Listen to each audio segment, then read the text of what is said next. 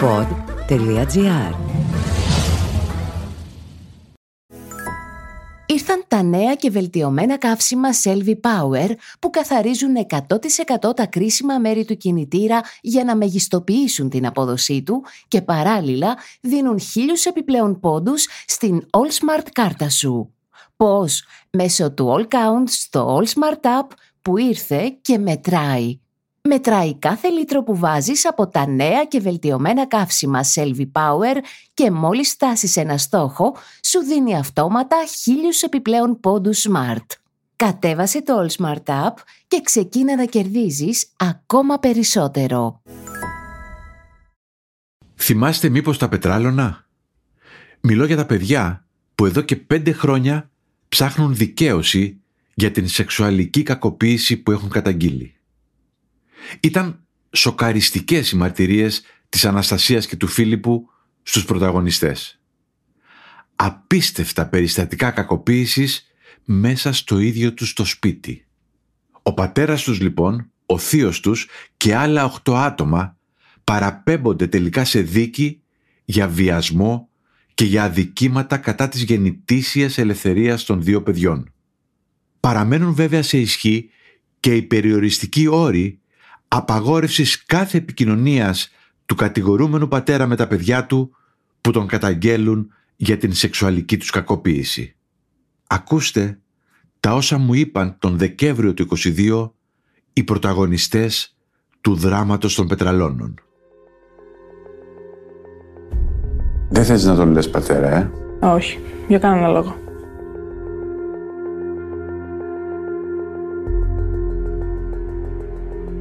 Βιαζόμουν κατά εκείνο λόγο στο σαλόνι. Πιστεύεις ότι αυτός έβγαζε λεφτά από αυτό; Μπορεί και να βγάζει ακριβώς.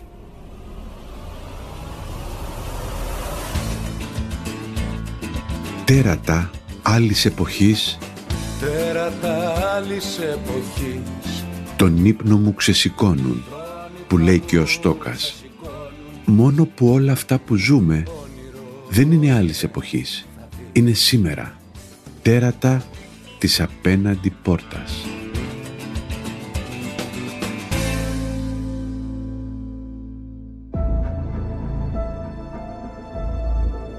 Μέσα αυτούς βάζεις και την ε, μητέρα σου εντός εισαγωγικών. Ναι. Την ε, θεωρώ υπεύθυνη και για αυτά που μου έκαναν οι άλλοι, αλλά και για αυτά που μου έκανε και η ίδια. Με απειλούσε, λέγοντάς μου ότι εάν θα τα πεις όλα θα σε βάλουν σε ίδρυμα. Ερχόταν συνέχεια στο δωμάτιό μου, με ακουμπούσε στα γεννητικά μου όργανα, με ακουμπούσε παντού και όχι απλά με ακουμπούσε, τριβόταν πάνω μου και πολλές φορές έχει βάλει και δάχτυλο μέσα μου, είτε μπροστά είτε πίσω.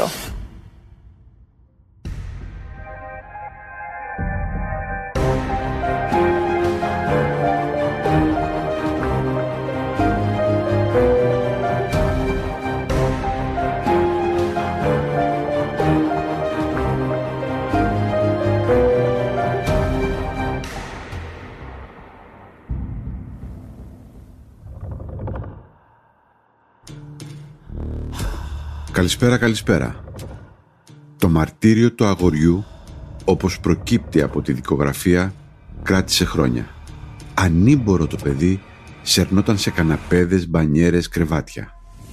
Και όταν ο κάτοχος χόρτενε, το πρόσφερε σε φίλους και συγγενείς. Ανάλογα βασανιστήρια υπέμενε και το κορίτσι. Την ξαπλώνανε μαζί με ζευγάρια, ένα ζωντανό σεξ toy. Και οι γείτονες, κανείς δεν είχε καταλάβει πάλι τίποτα. Όχι. Μια γυναίκα άρχισε να παρατηρεί. Τα παιδιά, αλλά και τη μάνα τους. Συνέντευξη Έλσα Πουλάκη. Όταν γνώρισες την Αναστασία και τον Φίλιππο, τι σκέφτηκες; Για την Αναστασία, να σας πω, ήταν ένα παιδί θλιμμένο. Τόσο ότι ήταν ε, ατιμέλητο. Έδειχνε να μην έχει ε, ενδιαφέρον κανένα για ζωή. Ήταν σαν να ήταν το παιδί αυτό σε ένα τέλμα. Βαριόταν να ασχοληθεί με το οτιδήποτε. Και ο Φίλιππος, τι εικόνα σου δίνει. Ο Φίλιππος φοβισμένου παιδιού, παραμελημένο ενδυματολογικά ήταν σαν να, σαν να δινόταν αυτό μόνο το παιδί και να φύγει από το σπίτι. Να μην το επέβλεπε κανείς. Και συνήθως το έδινε η μητέρα του ένα κάποιο κινητό και το έβγαζε έξω, γιατί δεν ήθελε να είναι στο ίδιο χώρο μαζί της. Δεν το άφηνε να, να ολοκληρώσει μια πρόταση. Και συνήθως του έλεγε Σκάσε, Φίλιππε, ή άλλες στιγμές πάλι μαλακία θα πεις Φίλιππε, σε παρακαλώ. Τώρα μιλάω εγώ. Αυτή τι εικόνα είχε. Ήταν πολύ επιμελημένη. Πολύ προσεκτική η εμφάνισή της. Εν αντιθέσει, βέβαια, με τα ίδια στα παιδιά, έτσι. Ο Φίλιππος είχε μελανιές στο σώμα. Είχε μ, πρισμένα συνήθως τα, τα χείλια του. Έξινε τα γεννητικά του όργανα. Το χέρι του ήταν συνέχεια εκεί. Αντιλαμβάνεσαι λοιπόν ότι αυτή η γυναίκα αδιαφορούσε παντελώς για το παιδί της. Ναι. Η συμπεριφορά της ήταν επιθετική, απαξιωτική, σκληρή, απότομη. Να σας δώσω ένα παράδειγμα. Ήταν χειμώνας, είχε μπει η μητέρα με τον Φίλιππο μέσα, εξοχιόνιζε. Η μητέρα του έδωσε κάτι να φάει, πήρε κάτι από μένα και ανάγκασε το παιδί να βγει έξω να την περιμένει μέχρι να τελειώσει όλη τη, την κουβέντα που θα κάναμε μαζί για να τον Στο πάρει να χιόνι. φύγουν στο χιόνι. Είτε χιόνιζε είτε έβρεχε. Εντάξει. Το παιδί ήταν έξω. Να λοιπόν επιτέλους και κάποιοι που δεν έπεσαν από τα σύννεφα. Που είδαν τα σημάδια στα ρούχα, τις κινήσεις και κυρίως στα μάτια των παιδιών. Μια γυναίκα που δεν έχει δικά της παιδιά, αλλά έχει μητρικό ένστικτο και αγάπη να ξεχυλίζει. Και ένας άντρας που σήκωσε τα μάτια από τα βιβλία και τα γραπτά του και είδε μπροστά του μία αποστολή. Συνέντευξη Χρήστου Κρεμιώτη. Βιβλία, καναρίνια και ένας παπαγάλος. Πόσα βιβλία; Δεν το μετρώ. Εκατοντάδες. Καναρίνια πόσα; Μια τριανταριά. Αυτή είναι η ζωή σου; Και αυτή. Τα τελευταία χρόνια όμως η ζωή μας είναι αυτά τα παιδιά. Βλέπεις λοιπόν παραμελημένα παιδιά; Ναι, περισσότερα από όλα το αγόρι. Σου ανοίγει την τσάντα να σου δείξει τα βιβλία και τα βλέπεις βρεγμένα. Με μουχλιασμένα δημητριακά. Βλέπω άλλα κλεισμένα. Ήταν έναν κόσμο έτσι γεμάτο θυμό. Βλέπεις λοιπόν, διαισθάνεσαι πολύ περισσότερα και αποφασίζεις να μπεις στο σπίτι. Ναι. Να βοηθήσουμε να σταματήσει αυτό που συνέβαινε, αλλά δεν μπορούσαμε να καταλάβουμε και να ξέρουμε τι είναι.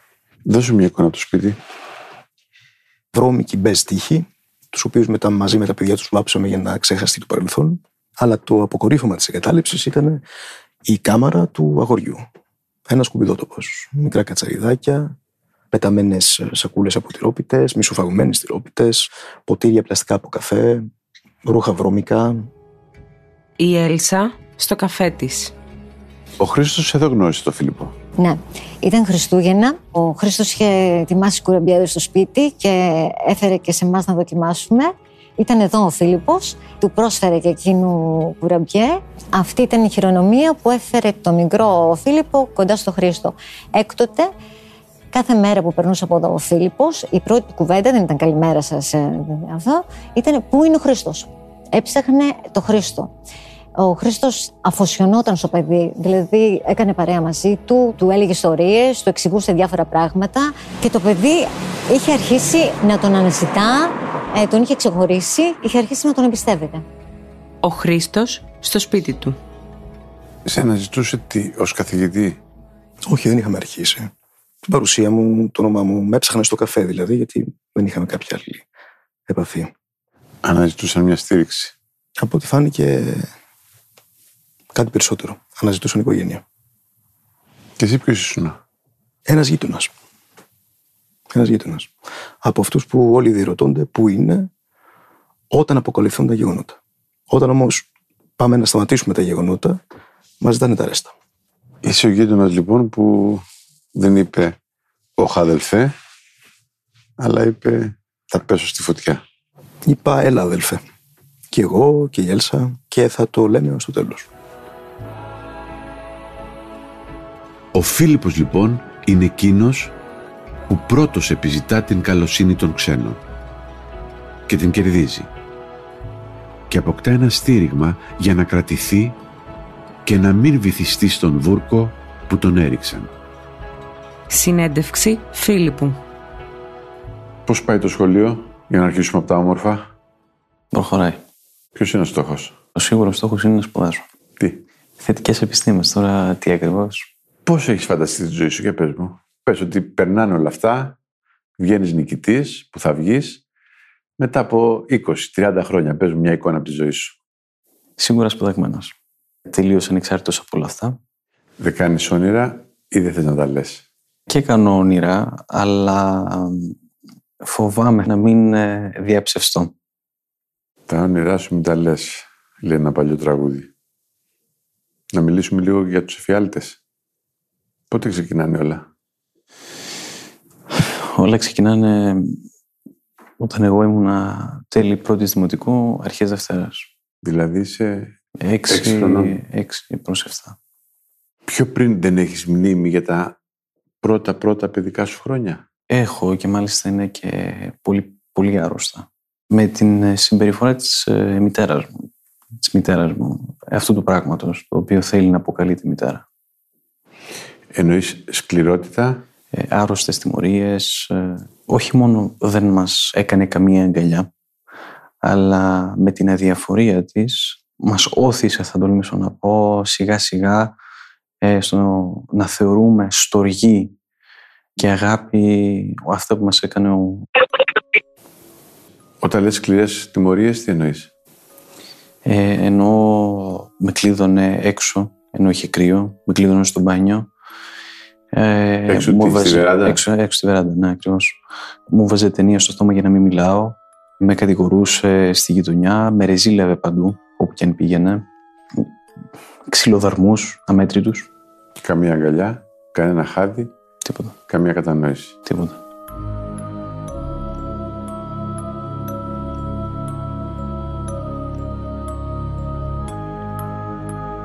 Αναστασία. Ήταν καλοκαίρι, πηγαίναμε στη θάλασσα και τον αδερφό μου τον είχε πιάσει η τρέλα του. Ουσιαστικά πάμε στη θάλασσα, μίλαγε, τραγούδαγε, τον ατάλλο. Και για να μην μιλάει πια, επειδή είχαν βαρεθεί να τον ακούνε, του βάλανε μονοτική ταινία στο στόμα. Το βάλανε; Μονοτική ταινία. μονοτική ταινία. Ναι. Και τι σταμάτησε να τραγουδάει ο Φίλιππος. Φίλιππος. Και μου λες σοφά ότι τα πρώτα αγγίγματα, ανάρμοστα αγγίγματα του πατέρα, τέλος πάντων, πρέπει να βρούμε και μια λέξη, ναι, στο μυαλό σου μπορεί να καταγράφηκαν στην αρχή και ως αγάπη, ως καλοσύνη, ως... Ε, ακριβώς όπως είπαμε την αδιαφορία της μητέρας. Της μητέρας, Συγγνώμη. Με την αδιαφορία της. Ε, μας όθησε, ε, μας οδήγησε στο να θεωρούμε στοργή όλα αυτά. Να θεωρούμε αγάπη, να θεωρούμε αγκαλιά ε, όλα αυτά τα οποία μας συνέβαιναν. Χρήστος Κρεμιώτης. Πρώτος σε εμπιστεύεται ο Φίλιππος, ε; Ναι. Καλοκαίρι του 17. Ο Φίλιππος σου λέει με κακοποιεί ο πατέρας δεν κατήγγειλε στην αρχή. Αποκάλυψε. Για να μπορέσω να καταγγείλω κάτι σαν άσχημο, πρέπει, Πρέπει να ίσως να, ξέρω. έχω ένα, ένα, ένα υπόβαθρο 5-10 χρόνων ομορφιά στη ζωή μου. Όταν όλα τα πάντα είναι διαστραμμένα, ε, δεν θα τα καταγγείλω από μια στιγμή στην άλλη σαν διαστραμμένα. Πρέπει να δω και μια άλλη πλευρά του κόσμου. Η Έλσα στο καφέ της. Εδώ του εκμυστηρεύτηκε την κακοποίησή του, τον βιασμό του. Ναι, εδώ, εδώ γιατί αισθάνονταν οικία. Εδώ έχει γνωριστεί, ε, εδώ έχουμε περάσει πολλές, πολλές ώρες όλοι μαζί. Ε, εδώ αισθανόταν, ε, ήταν πιο εύκολο να, να ανοιχθεί, να λυθεί. Και του είπε ότι τον βίαζε ο πατέρας του και ο αδερφός του πατέρα του και το παιδί στη διάρκεια που, αυτή που μιλούσε με τον α, Χρήστο εκείνη τη μέρα θυμάμαι ότι μπήκε μέσα στο μαγαζί και κάποια στιγμή μου λέει, του λέω, όλα εντάξει Φίλιππε; Μου λέει, τα λέω και ξελαφρώνω. Χωρίς εγώ να ξέρω ότι εκείνη τη στιγμή ο μικρός ε, εκμυστηρεύονταν όλα αυτά ε, στο Χρήστο τον Κρενιώτη. Τα έμαθα αργότερα. Αλλά ήταν τέτοια η κίνηση που έκανε το παιδί. Λέει, τα λέω, μου λέει, και ξελαφρώνω, μου φεύγει ένα βάρος. Φίλιππος. Και κάποια στιγμή βάζει σε αυτή την ε, αρρωστημένη συμπεριφορά και άλλος. καλούσε άτομα στο σπίτι και με βίαζαν ομαδικώς. Ποια είναι αυτά τα άτομα; Συνεργάτες του, φίλοι του, ε, άτομα του καθημερινού του περιβάλλοντος. Ε, και άτομα τα οποία γνώριζε και οι οποίοι βέβαια μετά έκανε ότι δεν τα γνώριζε. Μιλάμε για άντρες ή μιλάμε για ζευγάρια; Περισσότεροι ήταν άνδρες. Αλλά ωστόσο ήταν και γυναίκες μέσα. Στο σπίτι μέσα. Μέσα στο σπίτι, ναι. Γινόταν κατάληψη. Αυτούς τους ανθρώπους τους συναντούσες και άλλες στιγμές εκτός έξω από τις πράξεις. Ναι. Τα περισσότερα άτομα ήταν οι συνεργάτες του. Οπότε τους ε, συναντούσα κιόλας και εκτός σπιτιού. Αλλά για να είμαι και απόλυτα ειλικρινής, δεν έλεγα ότι ξέρω εγώ αυτό το άτομο ήταν κακό. Τους έλεγα φίλους μου. Α, ο φίλος μου ο Τάδε, ε, αυτός που ερχόταν σπίτι μου και γινόταν όλα αυτά. Στο πάσαρε αυτό όλο ως φυσιολογικό. Ότι έτσι πρέπει να γίνεται. Ακριβώς. Ότι έτσι γινόταν σε κάθε οικογένεια. Και προφανώς ένα παιδί που δεν έχει ζήσει κάτι άλλο και που δεν έχει γνωρίσει τίποτα μπορεί να πιστέψει ότι αυτός είναι ο κόσμος. Αυτό είναι το φυσιολογικό. Ακριβώς. Να σε αγγίζεις σε απόκριφα σημεία Και να κάνουμε διάφορα ερωτικά παιχνίδια. μέχρι και να σε βιάζει. Τώρα το ερωτικά παιχνίδια είναι... Το παιχνίδι είναι σε εισαγωγικά.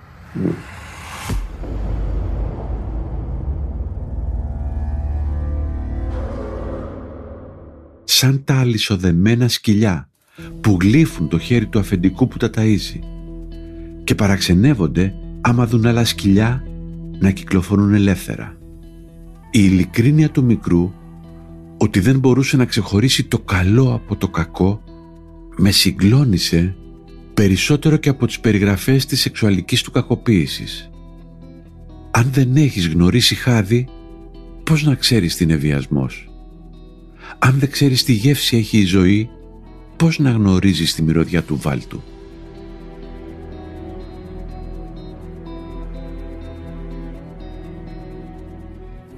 Ξεπερνώντας το πρώτο σοκ από τις μαρτυρίες των παιδιών, προσπαθώ να σκεφτώ λογικά και τα ρωτώ αν μίλησαν σε κάποιον για τα βασανιστήριά τους τη στιγμή που συνέβαιναν. Ένα λάθος ερώτημα, όπως σκέφτηκα μετά. Ο κόσμος των παιδιών αυτών, όπως και τόσων άλλων, είναι σφραγισμένος από τους κακοποιητές τους. Και η σιωπή είναι εντολή απαράβατη. Αναστασία. Εσύ δεν σκέφτηκες ποτέ να τα πεις αυτά, ας πούμε, στη δασκάλα σου; Όχι, γιατί φοβόμουν. Ήμουν ένα μικρό παιδί πρώτον. Δεύτερον, ήταν οι συνήθειές μου, η καθημερινότητά μου. Πότε αρχίζεις να σκέφτεσαι ότι όλο αυτό είναι λάθος, όλο αυτό δεν είναι κανονικό, όλο αυτό είναι κάτι απέσιο; Όταν ε, γνώρισα δύο ανθρώπους οι οποίοι νοιάστηκαν για εμάς, ενδιαφέρθηκαν για εμάς, μας είπαν ότι κοίτα να δεις αυτό που ζεις τόσα χρόνια δεν είναι εντάξει, δεν είναι έτσι φυσιολογικές οικογένειες, δεν σε αγαπάνε έτσι, δεν σημαίνει αυτό αγάπη. Μιλάς για τον Χρήστο. Μιλάω για τον Χρήστο και την Ελισάβετ. Έλσα Πουλάκη. Η εκμυστήρευση του μικρού Φίλιππου ήταν ε, η επιβεβαίωση ε, του χειρότερου εφιάλτου μου. Το έβλεπα μπροστά μου, αλλά δεν ήθελα να το πιστέψω. Ήταν φανερό ότι είχαν κακοποιηθεί σεξουαλικά, αλλά τώρα το άκουγα και από το στόμα του Φίλιππου. Χρήστος Κρεμιώτης. Αρχίζει λοιπόν και λέει τι. Αρχίζει πρώτα-πρώτα και λέει για τον πατέρα και για τον θείο. Με τα πρώτα-πρώτα πιέζουμε την μητέρα να προβεί σε ασφαλιστικά μέτρα. Δυστυχώς από τότε φάνηκε μια μητέρα όχι απλά μη υποστηρικτική, αλλά μια μητέρα που ήταν αποφασισμένη να ξαναθάψει τα παιδιά της για να συγκαλύψει όσα συνέβησαν σε βάθος τουλάχιστον εξαετίας και διατείνεται ότι δεν γνώριζε τίποτα. Άρα, ένας πατέρας που βαρύνεται από μια σειρά, πώς να τα πω, είναι και φτωχές οι λέξεις, Πολύ. Πολύ. εγκλήματα, δεν ξέρω, είναι κάτι παραπάνω. Τέλος πάντων, και μια μάνα που μάλλον, δεν ξέρουμε ακόμα γιατί, αρνείται να σταθεί εμπόδιο σε αυτές τις ενέργειες του άντρα της. Για χρόνια, όχι για λίγες μέρες. Ναι. Το Τι, τελευταίο εμπόδιο. Για να μην χάσει τι, για να μην χάσει τη σιγουριά ενός κομματιού ψωμιού, τι; Υπάρχει μηδενισμός πίσω από όλα αυτά, τον οποίο κάθε ένας εκ των δύο γονιών τον απολάμβανε με διαφορετικό τρόπο. Φίλιππος. Όλα αυτά ήταν η ζωή τους, ήταν η καθημερινότητά τους. Το χαιρόντουσαν. Και μάλιστα έβγαζαν και φωτογραφίες. Επίσης, ο ίδιος μου έδειχνε φωτογραφίες του ιδίου με άλλα παιδιά, βίντεο. Βίντεο που τα έχει τραβήξει αυτός, ξέρεις; Σε κάποια ήταν γι' αυτός. Τα άλλα κατορθώματά του δηλαδή. Ακριβώς. Αναστασία. Πάμε λίγο στην αστυνομία. Τι λες στην αστυνομία, την πρώτη φορά δεν λες τίποτα; Ναι, την πρώτη φορά δεν λέω τίποτα. Γιατί, φοβόσουνα; Γιατί φοβόμουν, διότι δεχόμουν απειλέ από παντού. Πήγαινα πάλι στο κολονάκι και έβλεπα παντού το πατέρα μου να περνάει με διάφορα μάξια και να με κοιτάει απειλητικά. Όπου δηλαδή κι αν κοίταζα, υπήρχε αυτός παντού. Μετά όμως από λίγο καιρό, Μετά από λίγο καιρό πηγαίνω. Έχεις αποφασίσει πια να μιλήσεις. Ναι, δυσκολεύτηκα αρκετά, αλλά ναι, έπρεπε να μιλήσω. Και πότε αποφασίσεις να φύγεις από το σπίτι σου; 19 χρονών ήδη είχα μαζέψει λεφτά. Από τι, πώς; από τη δουλειά. Ξεκίνησα δουλειά το 2018. Το 2019 κατάφερα να μαζέψω κάποια λεφτά στην άκρη. Τι δουλειά; Σε 24ωρο σούπερ μάρκετ ήμουν στην περιοχή. Που και αυτά με το ζόρι κατάφερα να τα μαζέψω. Αλλά τα μάζεψα και πήγα στον Ταύρο. Έμεινε εκεί πέρα. Μόνο μου. Έφυγες. Ναι, ναι, ναι. Τέλει δύναμη. Είχα τη βοήθεια του Χρήστου, οπότε με βοήθησε πολύ.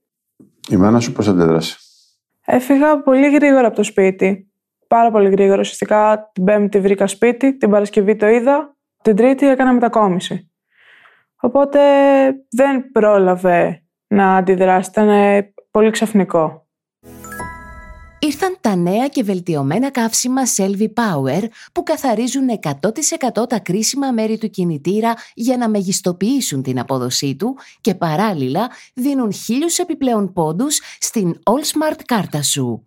Πώς; Μέσω του All Count στο All Smart App που ήρθε και μετράει. Μετράει κάθε λίτρο που βάζεις από τα νέα και βελτιωμένα καύσιμα Selvi Power και μόλις φτάσεις ένα στόχο, σου δίνει αυτόματα χίλιους επιπλέον πόντους Smart. Κατέβασε το All Smart App και ξεκίνα να κερδίζεις ακόμα περισσότερο.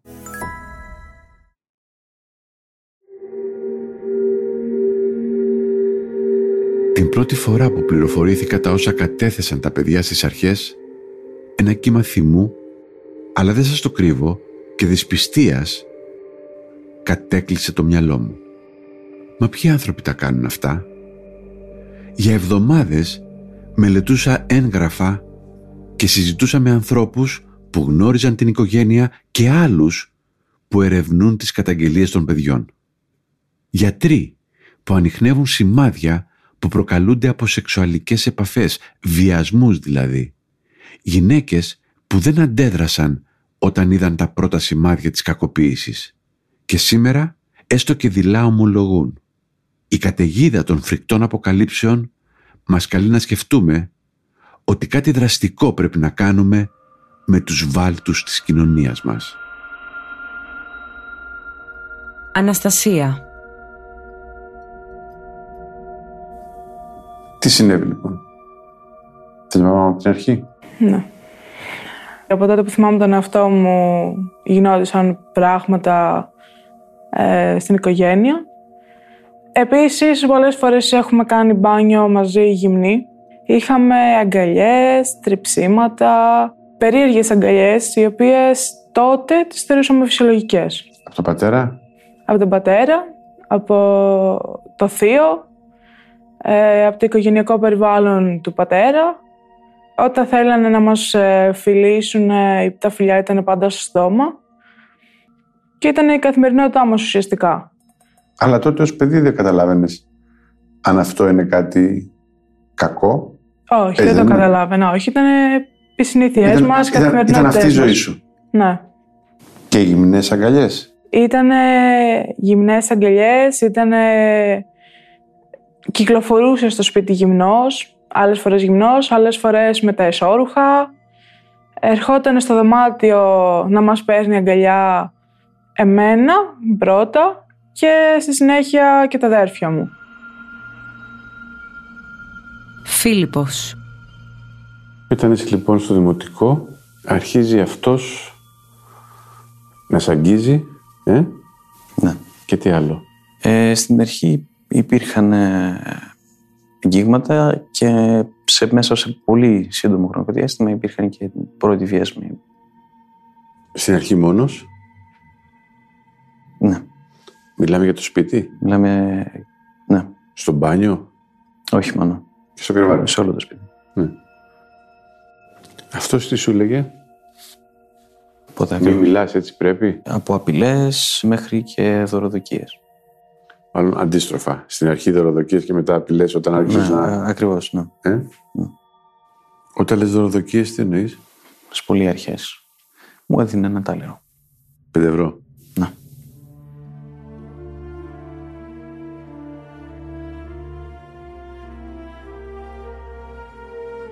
Πάντως, για να καταλάβω το μέγεθος της αρρώστιας και του εγκλήματος, δεν ήταν μια στιγμή. Δεν ήταν ότι συνέβη κάποια στιγμή κάτι. Ε, Ήταν ένα διαρκές επανειλημμένο. έγκλημα. Επανειλημμένο. Ένα διαρκές. Ακριβώς. Είχαμε συνηθίσει σε αυτό. Ήταν φυσιολογικό του να τη γυρνάει με τα ισόρουχα, άλλες φορές γυμνός, ε, να μας φυλάει στο στόμα, ε, να μας ειδολογάει. Ήταν για μας ήταν φυσιολογικό. Ήταν η καθημερινότητά μας. Αναστασία. Ο πατέρας σου ή τέλος πάντων αυτός σε κακοποιεί όχι μόνο μέσα στο σπίτι. Όχι, με κακοποίησε πολλές φορές. Στο σπίτι του ζευγαριού, του αντρόγινου που είχε σχέση μαζί του. Με παίρνει με τα μάξι του, με Και βγαίνει πηγαίνει στο σε μια άλλη σπίτι τους. περιοχή, σε ένα άλλο σπίτι. Τι συμβαίνει εκεί; Εκεί με βάζανε στην κρεβατοκάμαρα μέσα. Δίπλα μου καθόταν ο ένας, από την άλλη καθόταν οι άλλοι δύο, ουσιαστικά εγώ ήμουν στη μέση. Στην τηλεόραση έπαιζε συνέχεια πορνό και είτε θα πηδιόντουσαν μεταξύ τους, έγιναν πολλές φορές πάνω μου, με άγγιζαν και εμένα παντού, βάζανε δάχτυλα παντού. Μάλιστα σε αυτή την κρεβατοκάμαρα μου έχουν δείξει και όπλο κάτω από το κρεβάτι. Και με αυτόν τον τρόπο ουσιαστικά ήταν σαν να με απειλούσαν ότι άμα μιλήσεις, αν πεις το οτιδήποτε σε κάποιον, έχεις κίνδυνο τη ζωή σου. Έλσα Πουλάκη. Όταν α, αργότερα συζητούσαμε με τη μητέρα για τις αποκαλύψεις του, του Φιλίππου, μας λέει έτσι χαριτωμένα, ρε παιδιά λέει να σας πω κάτι. Μήπως όλα αυτά τα προκαλεί ο ίδιος ο Φίλιππος επειδή είναι τόσο όμορφος. Και στα Προκαλεί τέτοια. το βιασμό του. Ναι, προκαλεί όλες αυτές τις συμπεριφορές και όλους αυτούς του περιστατικά, τους βιασμούς κτλ. Ο ίδιος ο Φίλιππος. Αυτό βρήκε να πει η μητέρα. Φίλιππος. Η αδιαφορία έτσι, για το γεγονός ότι δεν είχαμε μια αγκαλιά και όλες αυτές οι άρρωστες ε, τιμωρίες μας είχαν συνηθίσει σε όλα αυτά οπότε δεν μου φαινόταν κάτι το παράξενο. Το να σε χτυπάει κάποιος μπορεί να είναι και εκδήλωση ενδιαφέροντος, ας πούμε. Ακριβώς, ακριβώς. Δεν θεωρούσα κάτι ανώμαλο. Και μάλιστα κάποια στιγμή είχε κατέβει και ο αδερφός του. Ο αδελφός του. ο αδελφός του, ο οποίος όταν κατέβηκε μάλιστα στην Αθήνα, Εσύ τον ήξερες από πριν αυτόν; Τον ήξερες; τον ήξερα προφανώς. Ε, Ήταν ο θείος σου. Δηλαδή. ήταν ακριβώς Παντρεμένος, ελεύθερος, τι ήταν αυτός; παντρεμένος ε, και έχει και παιδιά. Μάλιστα τον είχα πετύχει πέραν από τις αιμομιξίες, τον είχα πετύχει στο σπίτι του, Στην επαρχία; στην επαρχία.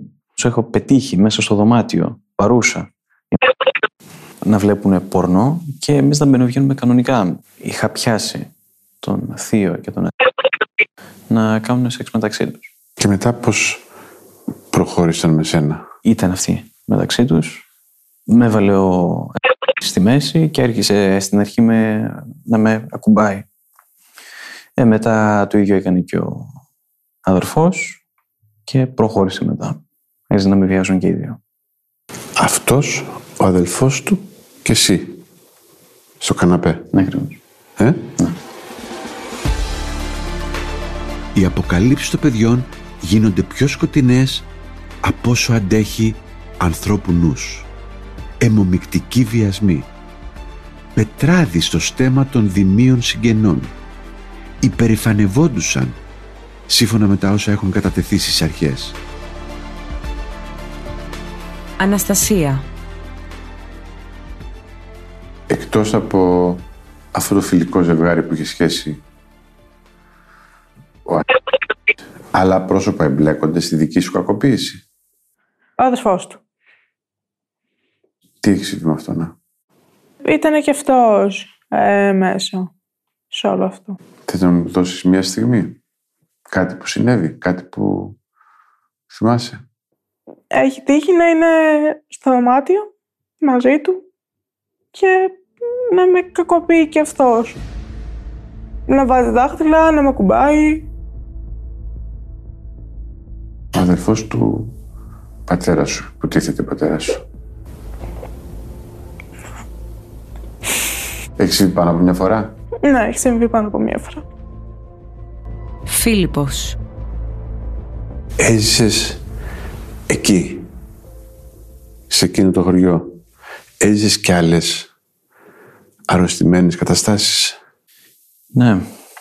Είχα πετύχει εγώ ο ίδιος παιδιά να τα ξεπροβοδίζει ο αδερφός. Ήμουνα παρόν σε ένα ο- όργιο στο οποίο ο πρωταγωνιστής, θα τολμήσω να πω, δεν ήμουν εγώ. Ε, αλλά δύο άλλα παιδιά Αγοριά. ένα αγόρι, ένα κορίτσι. Είχαν βάλει στη μέση ένα κρεβάτι και καμιά δεκαπταριά άτομα. Ήταν γύρω, γυμνοί, ε, αυνανιζόντουσαν. ε, μάλιστα ο ένας έκανε, υποτίθεται, τον εκφωνητή. Ξέρετε πώς γίνονται ε, οι γαλάσσιες αγώνες ε, Σε ring. ακριβώς. Και στο κρεβάτι ποιοι ήτανε; Ήταν ε, τα δύο παιδιά, Πόσο χρόνο παιδιά; 7-8, Άρα ο βιασμός σου ήταν κάτι συνεχές. Στην Αθήνα, εκεί πέρα. στις διακοπές. Ακριβώς.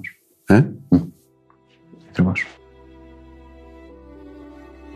Καμιά φορά όμως και στους χειρότερους εφιάλτες υπάρχει μια θέση για κάποιον που εκπροσωπεί το καλό.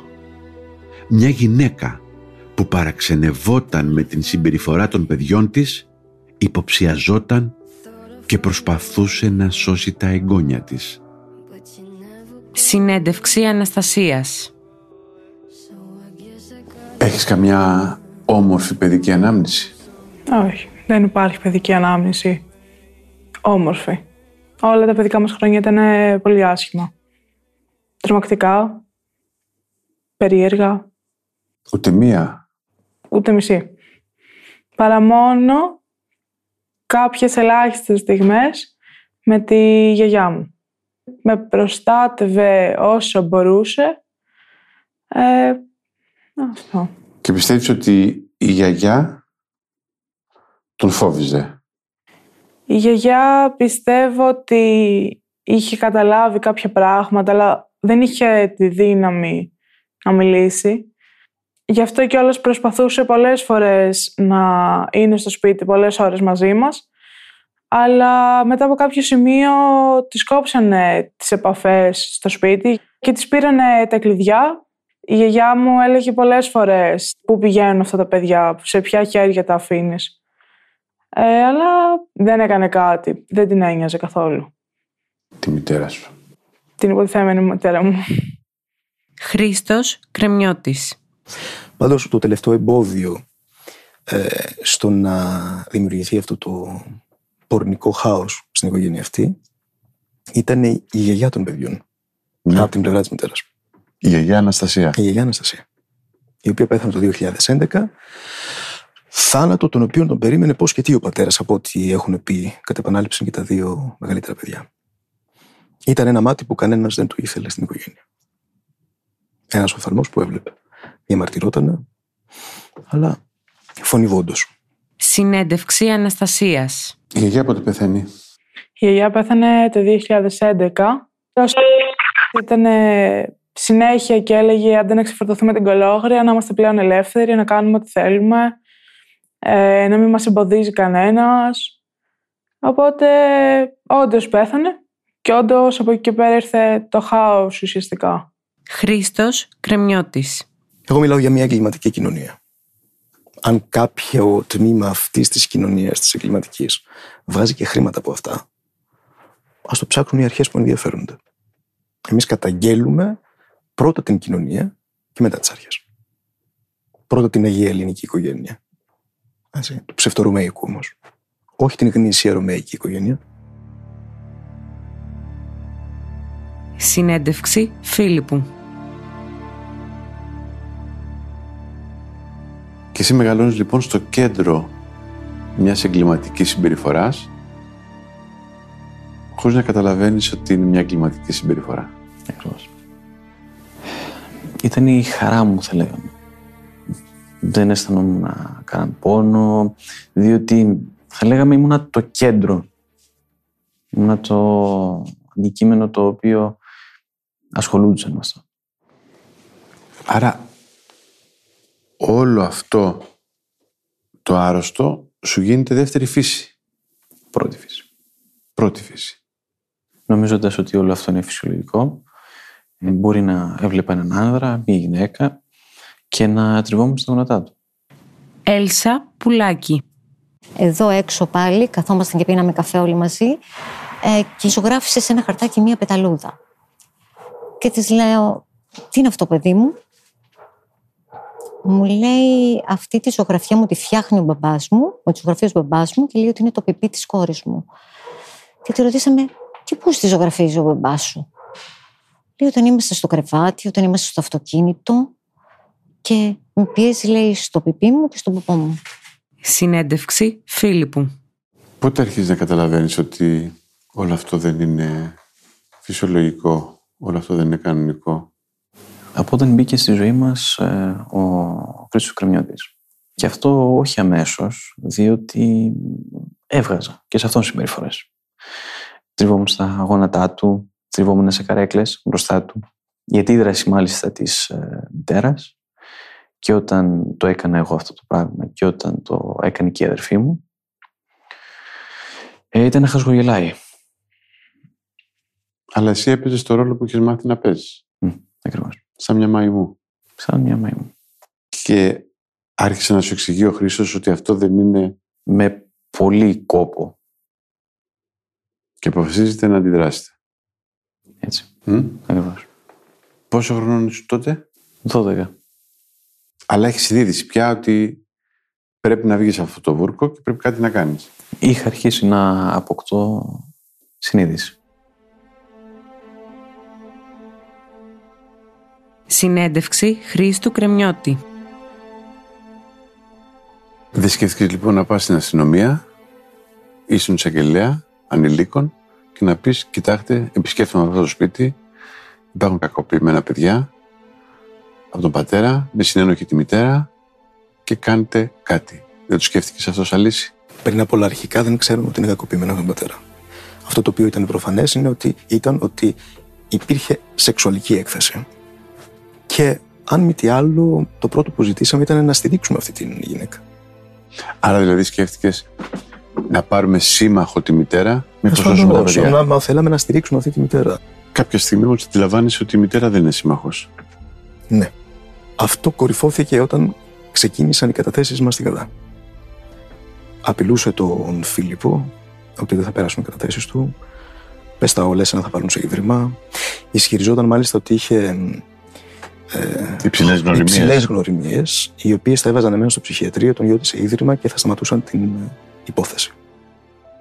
Συνέντευξη Φίλιππου. Στην αστυνομία πότε πηγαίνεις; Στην αστυνομία πηγαίνω το φθινόπωρο του 18. Για πρώτη φορά. Σε αποπαίρνουν, Ακριβώς. Και σε θεωρούν τρελό. Όχι ακριβώς, αλλά μου επιτίθενταν. Ε, διότι, ας πούμε, με ρωτούσαν γιατί δεν έφευγες. Τη στιγμή που συνέβαιναν όλα αυτά τα πράγματα. Ε, εν τω μεταξύ, ε, προσπαθούσαν και να αμφισβητήσουν κάπως τα λεγόμενά μου, να μειώσουν, ε, θα το να πω, αυτά που έλεγα. Πού αυτό; Στη Διεύθυνση Ανηλίκων.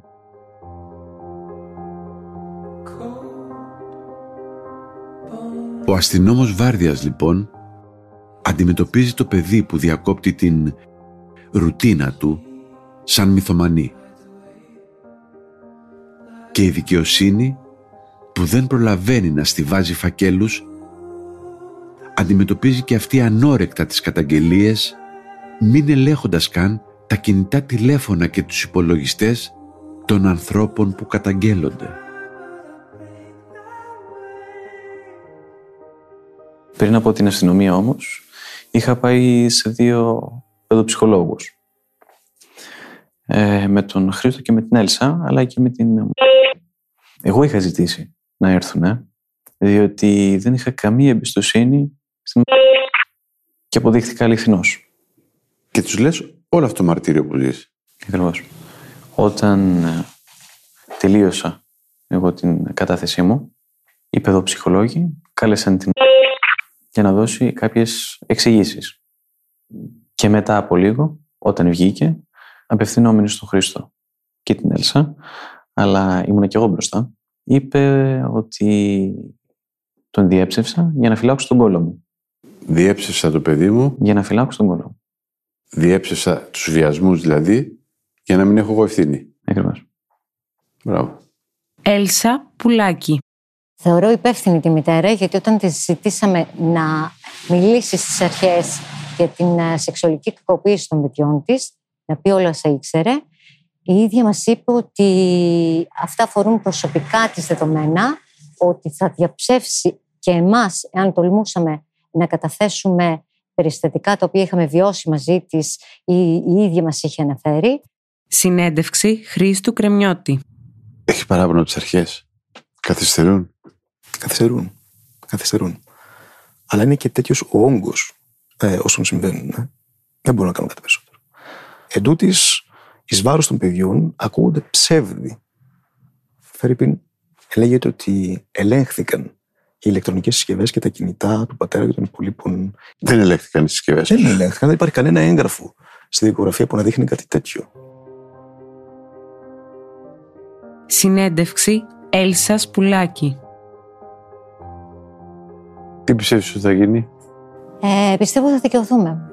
Έχεις εμπιστοσύνη στην ελληνική δικαιοσύνη, στην αστυνομία; Έχω εμπιστοσύνη στην αλήθεια των παιδιών. Έχω εμπιστοσύνη στον αγώνα που έχουμε κάνει. Συνέντευξη Φίλιππου. Εσύ μετά από τόσο καιρό τι πιστεύεις; Θα νικήσεις το καλό; Πάντα νικάει. Έχεις εμπιστοσύνη δηλαδή στη δικαιοσύνη;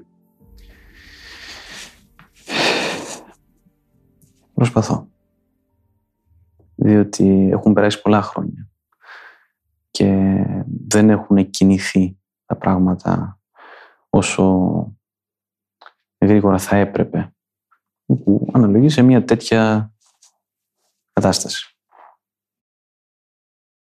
Είσαι πιο αισιόδοξος πια; Έχω τα θάρη μου στο Θεό. Ναι, αλλά Θεός που ήταν. Παρόν. Αν δεν ήταν παρόν θα είχαν γίνει αυτό που θέλανε αυτοί οι γονείς αυτά τα παιδιά και κάτι θα σταμάτησε. Παραμένεις θρήσκος. Όχι. Προσπαθώ να είμαι χριστιανός. Και μάλλον το μότο σε αυτή την υπόθεση είναι εκείνη η βροντερή απειλή του ιδίου του Θεού που λέει ότι εάν κάποιος βλάψει ένα από αυτά τα παιδιά τα παιδιά που είχαν πάει στην αγκαλιά του για να τα ευλογήσει τον συμφέρει να δέσει μια μιλόπετρα και να πέσει στη θάλασσα. Τα βλάψαν όμως τα παιδιά. Ναι, αλλά τα παιδιά ζουν. Και η πληγή μοιάζει σαν χαράδρα. Αν την ανεβείς, μπορείς να δεις τον κόσμο από ψηλά. Συνέντευξη Αναστασίας. Τι θέλεις να γίνει; Θέλω να μπουν στη φυλακή, να πηγαίνω να τους κάνω επισκεπτήριο και να τους λέω ότι τελικά τα καταφέραμε. Θέλω να πονέσουν πιο πολύ από ό,τι πονέσαμε εμείς και εμείς να δικαιωθούμε ουσιαστικά. Είσαι τολμηρό κορίτσι. Κάποτε θα ρωθούν να σου πούν Πως σε πιστεύουν σ' αγαπούν Θα νικήσεις. Πού ζεις τώρα; Τώρα μένω στην επαρχία, Και τι; γιατί η ζωή προχωράει. Οπότε θέλησα να προχωρήσει εκτός Αθηνών. Δουλεύεις; Ναι, δουλεύω στην εστίαση. Η αλήθεια είναι ότι είναι δύσκολο να, να τα βγάλω πέρα μόνο με το μισθό από τη δουλειά. Ε, αλλά πάλι καλά υπάρχει και το σπίτι που μου είχε γράψει η γιαγιά μου στο όνομά μου. Οπότε παίρνω και εγώ ένα ενοίκιο από εκεί πέρα. Και έτσι βγαίνει λίγο πιο εύκολο το πράγμα. Μμμ. Το οποίο το ενίκιο η Μαρία μου το έπαιρνε. Και δεν είναι μόνο το ότι έπαιρνε το ενοικίο από το σπίτι της γιαγιάς μου, με έβαζε να πληρώνω και ένα μερίδιο από το μισθό μου και καλά για τα έξοδα τα οποία είχα εγώ μέσα στο σπίτι. Σε έφερε να πληρώνεις η μητέρα σου για το σπίτι που μένατε; Ναι, πλήρωνα κάποιο μέρος της ΔΕΗ, ε, για το σούπερ μάρκετ, γενικά γιατί κατανάλωνα μέσα στο σπίτι. Μάλιστα. Συνέντευξη Φίλιππου. Τι περιμένεις; Δικαιοσύνη. Και ο κάθε ένας από αυτούς να τιμωρηθεί για ό,τι έχει κάνει. I'm wasting all your years. It doesn't matter. I'm chasing all ideas. Τα δύο τολμηρά παιδιά, οπλισμένα με την καλοσύνη των ξένων, καταθέτουν ξανά αυτές τις μέρες. Πολλοί ώρες μαρτυρίες, μιας και ανακριτές και ψυχολόγοι θα αναρωτιούνται, όπως και εγώ στην αρχή, «Μα ποιοι άνθρωποι τα κάνουν αυτά» Ας κοιτάξουμε όμως γύρω μας τους βάλτους που εμφανίζονται και εκεί που δεν τους περιμένουμε. Τα παιδιά δεν έχουν πάντα φωνή, έχουν όμως σημάδια. Ας προσπαθήσουμε να δούμε τον κόσμο τους από το ύψος των ματιών τους.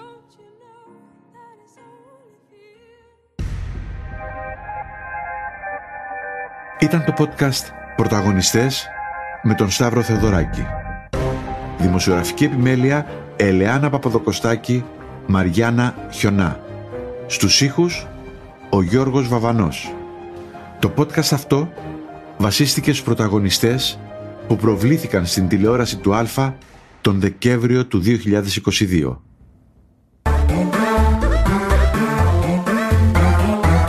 Pod.gr. Το καλό να ακούγεται.